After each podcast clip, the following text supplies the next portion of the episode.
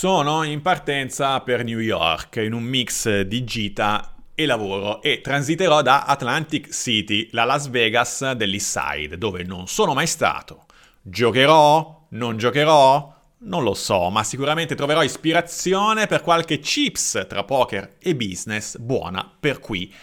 In chip count, tra poker, business e guerra. Questo è il titolo della Chips di oggi, qui in Chip Count, tutta la formazione Poker Talk nella tua mail. Una chips alla volta. Siete al tavolo e partiamo. L'altro giorno riguardavo e rileggevo la clamorosa mano tra Matt Affleck e Jonathan Duhamel alle World Series of Poker del 2000 e 10. Mano epica che chiunque segua il poker conosce e che io personalmente utilizzo durante i workshop Poker Talk perché offre un sacco di spunti per affrontare dinamiche di gestione del rischio, probabilità, gestione delle persone, bankroll management e chi più ne ha più ne metta. Se vuoi riguardarla col commento anche del povero Matt te la lascio qui sotto, tu che ascolti ovviamente non vedi cos'è qui sotto, ma vieni in piattaforma e la trovi.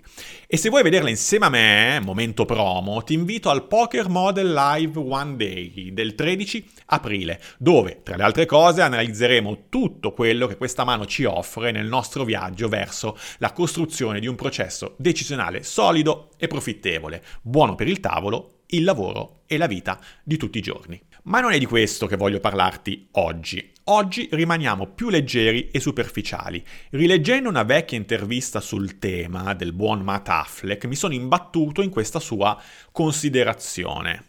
Aperte virgolette. Uno dei punti di forza più grandi dei migliori poker player al mondo è non considerare le tue chips come soldi, ma come soldatini da posizionare sul campo di battaglia. Il poker è un gioco di decisioni strategiche. Chiuse virgolette. Ecco, il poker è un gioco di decisioni strategiche, come la guerra, come gli affari. Ma non lo dico io, lo dice John McDonald nel suo libro Giochi di strategia, il poker, la guerra, gli affari. Aperte virgolette di nuovo.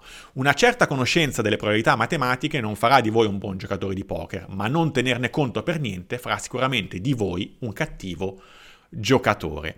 E la cosa incredibile è che il buon John McDonald lo dice nel 1950, cioè nel 1950 era già chiaro a tutti che il poker non fosse un gioco d'azzardo, bensì un gioco di strategia. E se penso che ancora oggi per poter lavorare devo spiegarlo, un po' mi sale il magone. Ma so che tu che segui Chip Count e segui Poker Talk non hai bisogno di ulteriori dimostrazioni. Grazie. Ci sentiamo al rientro da New York. Un abbraccio. E per oggi è tutto, io sono Matteo e questa è Poker Talk Chip Count, Chip Count perché nello studio e formazione personale e professionale every chip counts.